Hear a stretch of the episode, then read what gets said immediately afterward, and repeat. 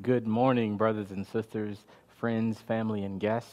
Uh, welcome to our live stream, uh, our sermon this morning at New Breed Church. My name is Pastor Lance, and I am so grateful to uh, be before you this morning uh, in the house of the Lord. And I'm grateful to see my brothers and sisters here uh, who've come from many different parts of Louisville, uh, many different parts of Kentucky, and uh, just to be here this morning, gathered under the sound of the teaching of the Lord Jesus Christ. And I just want to encourage us this morning, as Brother John uh, reminded us that um, we are here uh, to receive the word, that we are here um, to just be encouraged by the Lord. And it's a time when we can be easily distracted uh, with the things around us, but I want to focus our eyes and focus our heart on Jesus this morning. And I was out telling the flock, actually, before we went live, is that this smile, this this joy that that I am giving, it's not fake, because it's it's placed in Jesus, and he's not fake. And, but it's not a reflection of who I am apart from Christ. And I can tell you right now that apart from Christ, um, my joy is inadequate. And so I just want to edify us this morning uh, with the word of the Lord uh, from Paul's letter to, to Thessalonians. Um, and I hope it's an encouraging word this morning. I hope it's word that uh, not only presents truth, but leads us to biblical transformation. Amen. Our word this morning comes from First Thessalonians five, and I'll be looking at chapters, uh, chapter five, verses one through eleven. First Thessalonians five, verses one through eleven. And if you would, please stand. I think we did that at home and, and here last week, because while we are not at full capacity, God's word is still strong. First Thessalonians five, verses one through eleven. I'll be reading from the Christian Standard Bible. About the times and the seasons, brothers and sisters, you do not need anything to be written to you, for you yourselves know very well that the day of the Lord will come just like a thief in the night. When they say peace and security, then sudden destruction will come upon them, like labor pains on a pregnant woman, and they will not escape. But you, brothers and sisters, are not in the dark, for this day to surprise you like a thief, for you are all children of light and children of the day. We do not belong to the night or the darkness. So then, let us not sleep like the rest, but let us stay awake and be self-controlled. For those who sleep, sleep at night, and those who get drunk, get drunk at night. But since we belong to the day, let us be self-controlled and put on the armor of faith and love, and a helmet of the hope of salvation. For God did not appoint us to salvation. For God did not, for God did not appoint us to wrath. He did, He did give us salvation through His Son. For God did not appoint us to wrath, but to abstain, but to obtain salvation through our Lord Jesus Christ, who died for us, so that we neither are awake or asleep. We may live together with Him. Therefore, encourage one another and build each other up, as you are already doing. Let's pray. Father, I'm grateful for your word. I'm grateful for the fellowship of the Father, the Son, and the Spirit, of how you invite us into that fellowship through your Son, Jesus Christ, dying on the cross. And even it had to be a perfect sacrifice, Father. It couldn't be a halfway sacrifice. It couldn't be a three-quarter sacrifice. It couldn't be a mostly good Monday through Saturday sacrifice. It was a sacrifice of a man who, who lived the life that we could not live and died the death that we deserve. Thank you, Father, for inviting us into this moment through your word. As we examine Paul's words to the church in Thessalonica, Father, and that we would be encouraged and edified and transformed by the renewing of our minds through your word, Father. It is in Jesus' name we pray. Amen. You may be seated. And I want to title this sermon this morning, The Day of the Lord. The Day of the Lord. It's hard to wait. It's hard to wait. I can remember going to visit my pediatrician on the south side of Chicago as a young man, as a child, as a baby. And what I remember vividly in this moment, and even as I was preparing for this text about waiting, I would walk in with my grandmother, and it would be many colors, uh, many sounds. The chairs had those rubber, um, rubber, rubber seals on the bottom so kids wouldn't just run them up. And I remember there were so many toys. There were like the toys that you lift up and put back down with many colors. It wasn't really that comfortable in the waiting room, but it was it was a lot of things happening. There were other children crying. You might have had a fever. I didn't have chicken pox. I was twenty-five, so I didn't have that. But it was a lot of distractions there.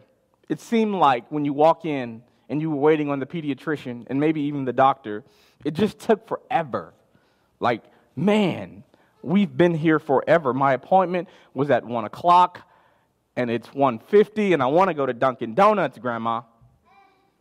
And the children would maybe act a fool, simply put. I remember being chastised and disciplined, waiting on the doctor to come out. I remember just being so distracted with everything else around me that going to see the doctor for immunization was not even that important anymore. I was just in a room with kids and children in a small space, in a dimly lit room, uh, playing with toys, getting in trouble. As I got older, I would bring books. I would bring my health insurance card. I would answer the questions accordingly. I would reluctantly pull out the copay for whatever it was. I was more focused on seeing the doctor for a specific reason. Lance, as an immature kid, could care less about why he was there unless he really felt bad.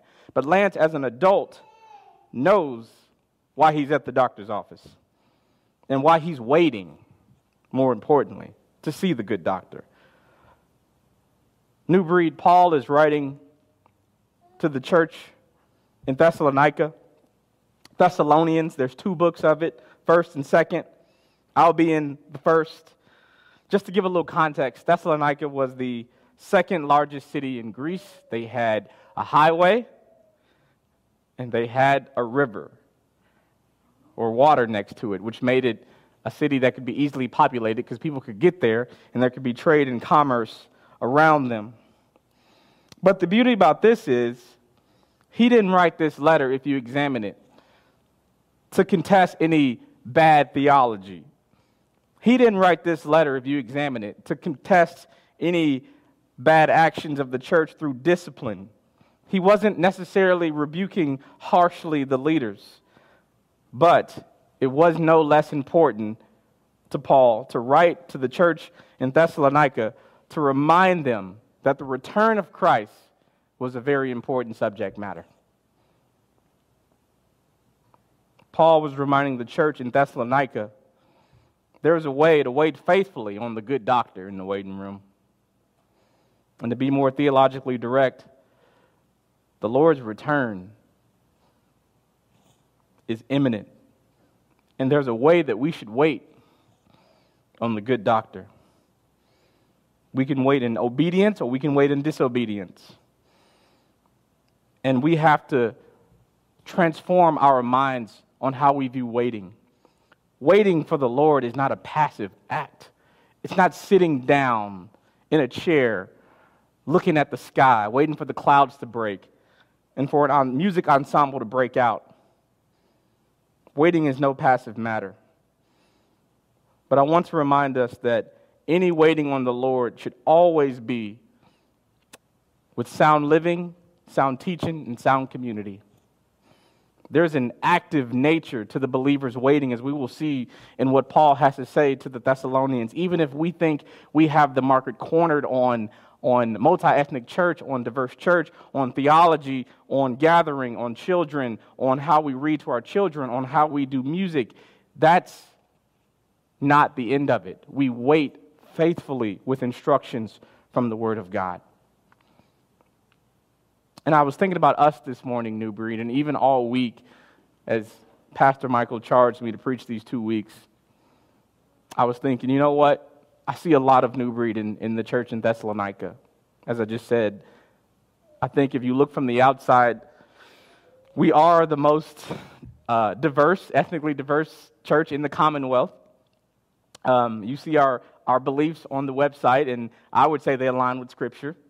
I believe if you walk in here, you won't be cursed out, that you will be loved well. And we do a lot of things well, but that's not enough. That's not the point that Paul is driving home. We do it well, so let's just wait on Jesus. That's not the point this morning. The point is Jesus is coming back imminently at any moment. And so as we get into the text, my first um, point to write down or to, to kind of keep track with this morning is faithful waiting begins with faith in the Word of God. Faithful waiting begins with faith in the Word of God. And let me just jump back to those first two verses there. About the times and the seasons, brothers and sisters, you do not need anything to be written to you, for you yourselves know very well that the day of the Lord will come just like a thief in the night. Now, you say, faith in the Lord begins with faith in the Word of God, but they don't need anything written to them. Isn't that kind of count, counter to what you're saying? No, because guess what they would have had prior to this letter being writ to them, written to them? They would have had the Old Testament. And you say, well, what, how does Jesus come back in the Old Testament? We don't even hear his name. Well, brothers and sisters, I, I, I beg to differ. I beg to differ. Um, faith in the Word of God was paramount to this church. And they knew that Isaiah thirteen, nine through eleven was a real thing. They knew that the Old Testament was a con- maybe Jesus like concealed, and the New Testament was Jesus revealed, but they still nonetheless had faith that there would be a, the coming of the Lord. Isaiah thirteen, nine through eleven. Wail, now that's sadness, for the day of the Lord is near. It will come as destruction from the Almighty. Therefore, everyone's hands will become weak, and every man will lose heart. They will be horrified. Pain and agony will seize them. They will be in anguish like a woman in labor. They will look at each other, their faces flushed with fear. Look, the day of the Lord is coming, cruel with fury and burning anger, to make the earth's desola- earth a desolation and to destroy its sinners. Indeed, the stars of the sky and its constellations, the galaxies, will not give their light. The sun will be dark when it rises, and the moon will not shine. I will punish the world for its evil and wicked people for their iniquities. I will put an end to the pride of the arrogant and humiliate the insolence of tyrants. Now you say, what does that have to do with what Paul is saying? The church at Thessalonica, I believe, we believe, would have had this faith in, in Isaiah. They know that when Jesus comes a second time, that he will bring this world to its appropriate end. And they have nothing to fear, that they have read the law. Yes, they would have had the law, and they believed the law. And they believed in the coming. And I would even say, that as, as we would get into this, the second coming of Christ Jesus. And I would point to John the Baptist for an example.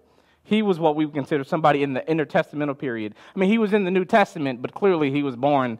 Um, I guess around the same time as Jesus, maybe a few months apart, a few days apart. But he was looking for Jesus. And I believe that he knew Jesus was coming back even a second time. It's not enough to have heard the truth and recognize it. We have to lean on it in such a way that if it doesn't hold up, we're living as those who are to be pitied, as Paul states in Corinthians, as it relates to the resurrection and the second coming of Christ, I would say. Paul hints that a Thessalonian church is aware of the truth. Now, why would Paul be that confident in the church knowing about the imminent return of Christ? Because they had the Word of God. They knew he was coming back. And that was the call that he gave them. And to address this false piece of, of security, um, the best picture I can give you right now is when my daughter Mahalia was born. We were at home laboring, and we had a birth plan. And when Theo was born, we knew that from uh, the time my wife's water broke We had about nine hours to kind of get clothes on, get dressed. I could eat, get some water. It wasn't that simple and smooth, but it was a night. We had a lot of time, almost like a half a day. And so this time, this past April second, twenty twenty, my wife's water broke again. And so I'm thinking, I have time to go get something to eat and, you know, you know kind of get everything ready. And um, I said, hey, well, why don't I go get the van and, and Candace, you get dressed. And the doula was there, uh, kind of like a midwife, essentially. Um, and I said, all right, look, I'm going to go get dressed. You want some clothes, honey? Uh, you know, all right, let's go. The doula looked at me and said, we're not leaving this bathroom. If we leave this bathroom, we won't make it to the hospital. This baby is coming now. And so naturally, um, I went through the dad panic. And uh, when nine one one, the, the E M S operator, asked me to find a uh, sterile shoestring, I said, I don't have any sterile shoestrings. So, but the point is, we don't know. But it doesn't mean that we are hopeless. It doesn't mean that we are hopeless. The world doesn't know because they think, you know what? Like Brother John said, I'll just wait. I'll just wait to get right in my mid-twenties and thirties when I have children. The unfortunate reality of those seeking to establish heaven on earth with a humanistic love is pitiful. Faith in the coming of the Lord's of the Lord begins and will always begin with submitting oneself to the Word of God regardless of circumstance. Submitting oneself to the triune God of the universe. Whether it be from Genesis to Revelation, all of His Word should be inerrant in the believer's heart. We don't take it for granted. The Word of God is free from any flaw or error, as Paul says in Second Timothy. Right for all teaching. The truth of God is not some of this and some of that. It's an all-consuming presence in the believer's heart, mind, and soul. Imagine getting half baptized with a finger. Can't do it. No faith is an act of let me see it first and then figure it out, and I'll place it in its rightful spot in eternity.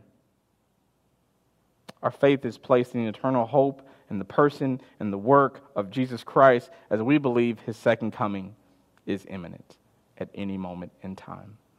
So brothers and sisters, we know, we have heard, whether it be from this pulpit or from our experience growing up in the Word of God, primarily as reading, as Bible, as a Bible reading church, we know, like the Thessalonians, that He's coming back, and we can place our faith in that. Faithful waiting begins with faith in the Word of God.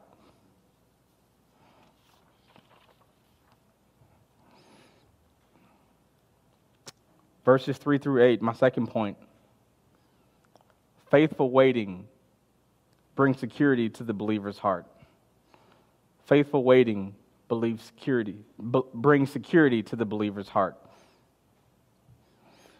And it reads, when they say peace and security, then sudden destruction will come upon them, like labor pains on a pregnant woman, and they will not escape. But you, brothers and sisters, are not in the dark, for this day to surprise you like a thief.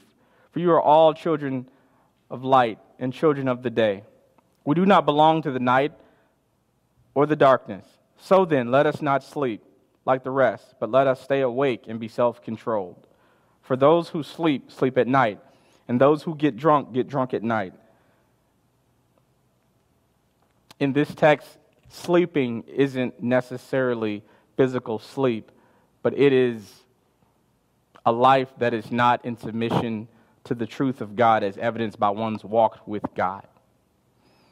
We know that light and darkness is all throughout the Bible in word. And those who walk in the light are those in, in the church. We know that if we walk in the light, that there is no fear for us. And I know it says those who get drunk at night, but that's not the point. The point is we as a church, as believers, we can put our everlasting hope in the person and work of Jesus Christ. But it also calls us to live a certain way, to be ready when he comes. And it's not a, I'm ready with my car running or with my, my shoes on. No, it is a disposition of the heart that God will come back. And as a result of me believing that, I'm going to come here this morning to see God's people and to hear from God through his word. That's our hope. The comfort of Christ. The comfort is in Christ coming. The comfort is in us believing Christ is coming back. First Thessalonians four thirteen. We do not want you, we do not want you to be uninformed, brothers and sisters, concerning those who are asleep, so that you will not grieve like the rest who have no hope. For if we believe that Jesus died and rose again in the same way through Jesus, God will bring with him those who have fallen asleep. For we say this to you by a word from the Lord. We who are still alive at the Lord's coming will certainly not precede those who have fallen asleep. For the Lord himself will descend from heaven with a shout, with the archangel's, archangel's voice, and with the trumpet of God. And the dead in Christ will rise first. Then we who are still alive, who are left, will be caught up together with them in the clouds to meet the Lord in the air. And so we will always be with the Lord. Therefore, encourage one another with these words. That is so encouraging. Maybe a little confusing for a lot of us. But I look at, we will always be with the Lord. Now, just to kind of give you a little context, as I was preparing for this, um, this could mean a few different things to your theological school of thought, and I'll just kind of make it plain and simple.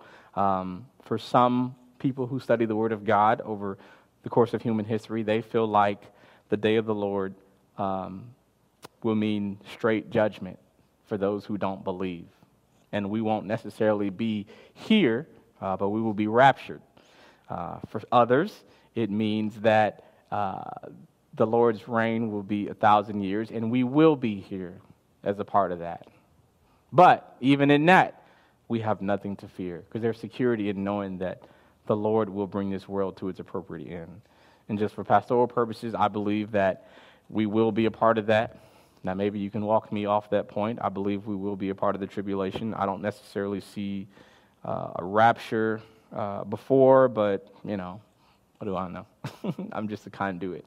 But um, I just want to encourage us that we have security in what's happening even now, even with the financial markets, even with Our, our jobs, our homes. Maybe it's not enough to just believe it right now and, and to know it, but to go home and, and look at our families and look at our friends and look at our, our parents and, and say, you know what, the Lord is coming back. What do we do about that? Maybe if we say it out loud, the Lord is coming back at any moment, and we're going to be with him forever. What do we do about that? How does that affect my disposition towards work, towards what I see on television, towards those I greet? And when we do find that that friend at work or in the community who says, you know, if we could just get so-and-so in office, things will change. Maybe on a, on a praxis level, day-to-day, you know, maybe, sure. And there's no, no evil in that necessarily, but if that's the end of the hope, then that's false peace and false security.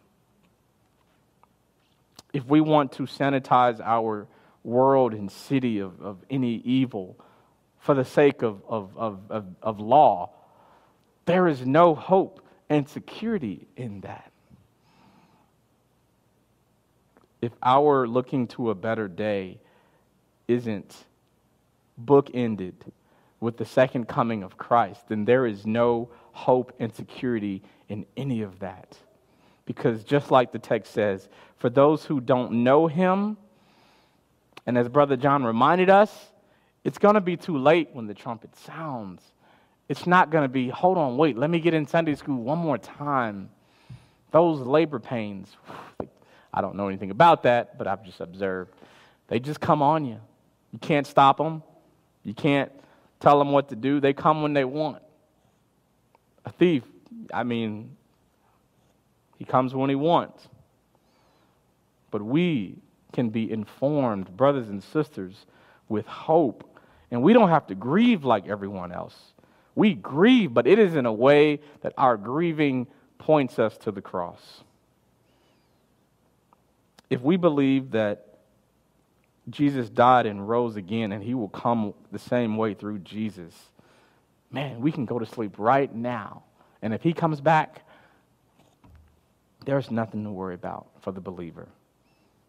Faithful waiting brings security to the believer's heart. It brings security to our heart.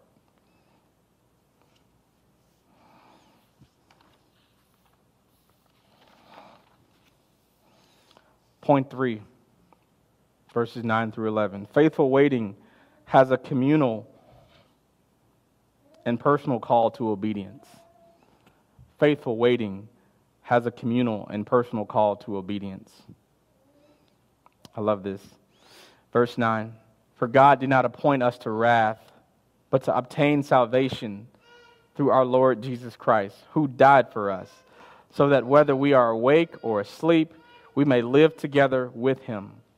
Therefore, encourage one another and build each other up as you are already doing. And this this is the point that that I really thought about as I was preparing this message in, in light of just where we are as a society, and, and not just how many people are here, because that's understandable in light of sickness and, and just loving our brothers and neighbors, but how we commune. Has our transgression, if you will, as our sin, as our brokenness on this side of heaven in this particular season, season whether it's whether it be just body brokenness or or an act of, of, of sin or even just disbelief, has it called us caused us to pull away from one another? Because I don't see that here. I don't see that here. Our view of community has a lot to do with how we see our own salvation. As Brother John reminded us last week, we are called to something, not away. Yes, when we submit to the lordship of Christ, he changes our heart and he gives us new desires. But he gives us new desires. And I desire Carlos, fellowship with Carlos. I desire to play softball with Stacy.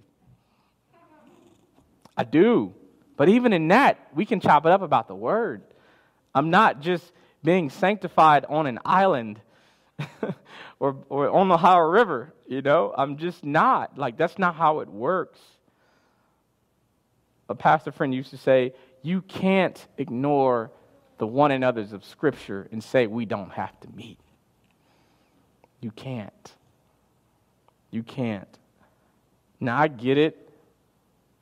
In the context of where we are as society and even just as a country and a church, like it's hard to, to like be around in, in close proximity. And I'm not pushing for close proximity packed to the house. What I am pushing for is pursuit of a brother in a God-honoring and safe way. Pursuit of a sister in a God-honoring and safe way. And I will call out in a good way and exhort our sisters.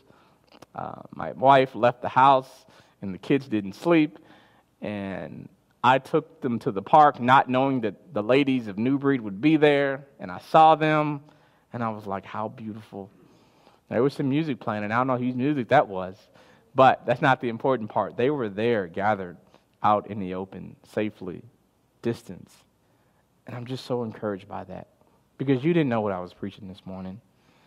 Therefore, encourage one another and build each other up as you are already doing. We have to gather, whether it's here, whether it's on Zoom, whether it's a phone call, whether it's from a distance, on like in, from the street to the curb to the porch. I need you and you need me. This is a mark of a church who is ready to receive the Lord when he's come back. We gather.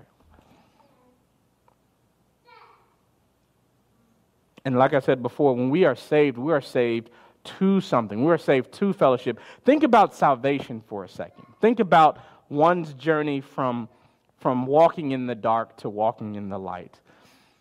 You are ignorant of the truth, and you can't get right whether it's Romans three twenty-three or whatever, like you you you are a sinner. You're born that way, and your throat is an open grave. There's nothing you can do about that. But when you put your hope and trust in the Lord Jesus Christ, he's not saying, hey, I'm changing you to sit in your room and read only, but I'm changing you so you can go tell people about me, and they will see me, and they will be changed as well. There's fellowship from the moment we believe, whether it's fellowship with the triune God, the Father, Son, and the Spirit, because we believe that we get the Spirit upon confession of faith. And then we gather, and then we go out. There's fellowship there. We find we go fishing. We fish for those who don't know Jesus. No, that's corny, but it's true. If it's, if we put our nets over here, he said, "Go there." We put our nets over here, and we don't look at him like he's crazy. Sometimes we do, but that's that's obedience. We gather together. We we pursue fellowship. It's a covenantal community of faith. Not a legalistic community that we just signed the church covenant and we agreed to it. That's legalistic. That we I'm not we're not calling nobody out because, oh, well, you signed the church covenant, so come on. No, I need you. We're covenanted together through the blood of Christ. That's more than any uh, pen, felt tip pen that I could use. Regardless of the season, my salvation doesn't end at a simple profession. My salvation is walked out amongst you so you can edify me and I can edify you. And together we won't be asleep. Biblical community is a Bible thing. Whether it's in the garden, in a tabernacle, in a synagogue, at Peter's mother-in-law's house, at New Breed Church, in the desert, whether it's John, I love this one, John on the island of Patmos is sent away by the government because he's acting a fool, and they, they put him in exile, and he's still writing hot fire Christocentric letters, pun intended. He pursued community. He was called by God to like pen that letter in isolation to say, you know what? Here's what's about to happen. And I can't be there, but I need you to know this.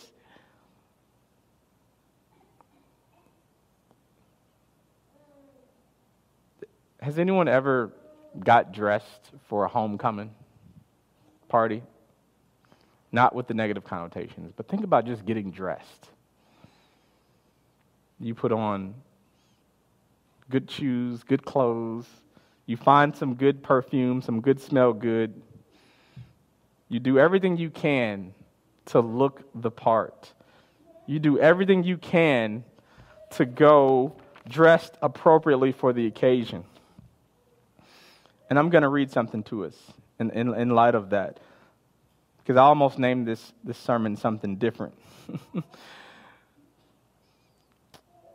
But since we belong to the day, let us be self-controlled and put on the armor of faith and love and a helmet of the hope of salvation.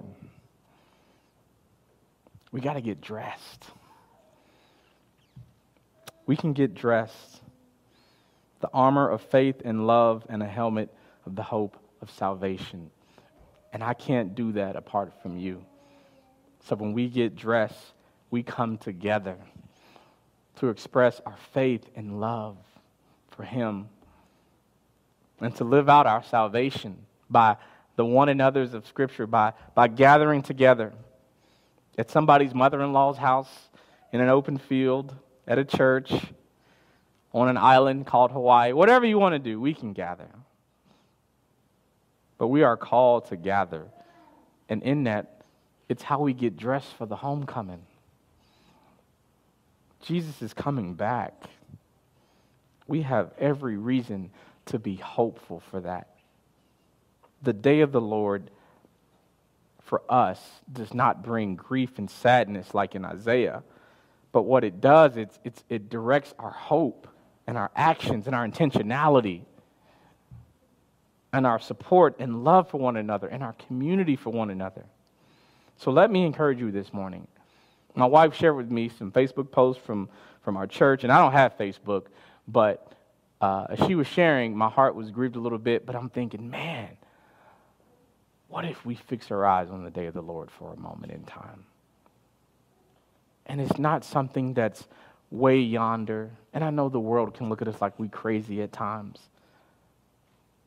but it's not something that's way yonder. There is a tangible, eternal hope that should fill our hearts, minds, and souls, and lead us to right fellowship with God and one another. We need biblical community at Newbury Church. We need biblical community as a believer, because we're called to get dressed for a homecoming. Faithful waiting has a communal and personal call to obedience. And brothers and sisters, I'm going to bring this thing to a close, and I just want to encourage us that we need one another in this season.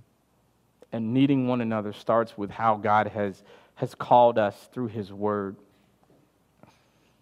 God says that we are image bearers made in His image, in His likeness. And as we prepare for communion, I'm going to flip over to First Corinthians.